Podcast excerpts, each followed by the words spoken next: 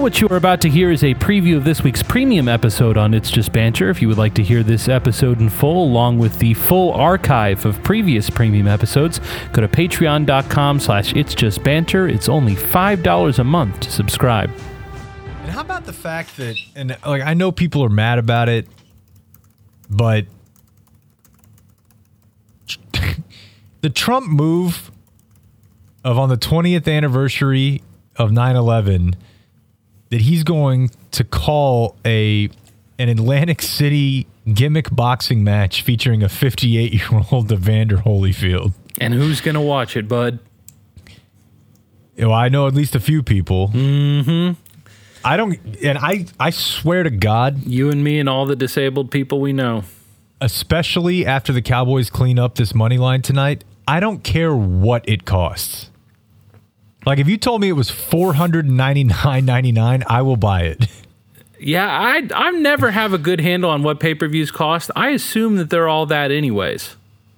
No, they're usually eighty nine or ninety nine ninety nine, or sometimes forty nine ninety nine. They seem like a lot But like to watch one night.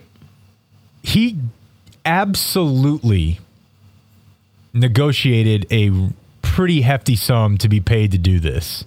So I just think about every element of this. A guy who is still basically the leader of the one of the major parties in this country, who has hung him himself, uh, hung his reputation on being as pro-military as anybody, is calling a gimmick boxing match for pay on the 20th anniversary of 9/11. I mean, I don't know how he's he's still capable of surprising me, but I, I love that he is. That's a great point. I would say that this is, uh, in many, you know, in all ways, more or less, uh, not a new frontier, but a return. A uh, you know, classic coming home story. He used to be Mr. Boxing. Like That's whenever you think about boxing in Atlantic City, who's more of a figure than uh, Donald J. Trump, except for uh, Tom Hardy? I don't know if you've seen the movie Warrior. We can watch that this weekend. If not, you Nah, ever seen. Warrior? no. It fucking blows. Also, it's one of the most amazing movies I've ever seen. When did it come out? Like 2008, 2009.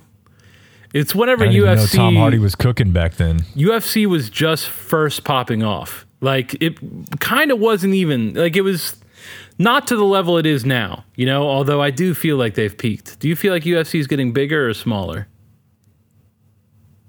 Uh, probably not bigger, but I do think they've done a pretty good job of maintaining. Yeah. I don't know. Once uh once Dana sold it, I was out. That's when I was out.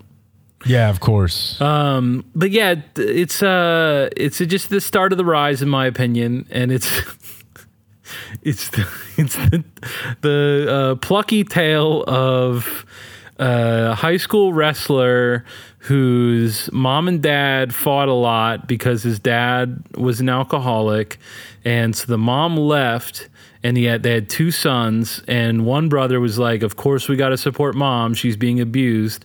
The other one uh, said, "I got a girlfriend here. She means too much to me. I can't just leave." Uh, then, whenever the mom tragically passes away of cancer, the uh, son who went with her joins the army, uh, or the Marines. Excuse me, of course, the Marines. I apologize, Joe. Um, and while in the Marines, uh, in Afghanistan, possibly Iraq, a uh, set of uh, American planes bombs his unit, and they're they're waving their hands at him, "Stop bombing us! We're Americans!" And they couldn't see him. Tragic case. Uh, everyone in the unit killed except for him. So what does he do? He goes AWOL. He just hikes out of there. He starts walking out of Iraq. And as he's walking, he sees that there's a tank that's drowning in a river. So he walks over to the tank, rips the door off in one swoop, tosses it aside, pulls the guys out. And they're like, How can we thank you? And he says, Don't even worry about it. I'm gone. just keeps walking.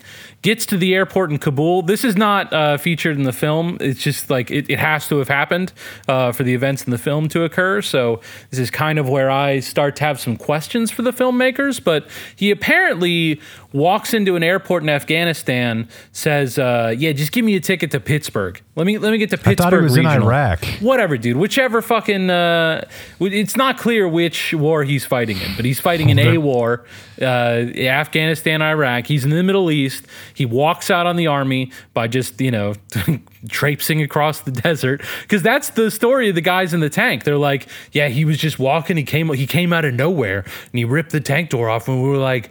How could, what could we do? And then he was just gone. He was just kept on walking. And then the next thing that happens is he's in Pittsburgh uh, but the army's looking for, or the, the Marines are looking for him because they can't just let these fucking soldiers walk off, not even when their entire unit is killed by bombs, apparently. Um, and they find him because he enters a UFC tournament. It's a, Oh yeah, we got a round robin action. uh, there's a, a Wall Street billionaire. He's left Wall Street to join fighting. He's he's the, take it. He's like because that's all of the interview questions on ESPN because it really is ESPN in the thing. It's it's the ESPN personalities being like. How could you leave Wall Street to, to well, go into MMA? And he's like, "This is where the real action is."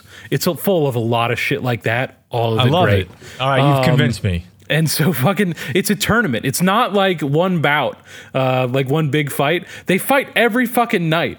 With- Sometimes they like two fights a night. It appears to be what's going on in the movie.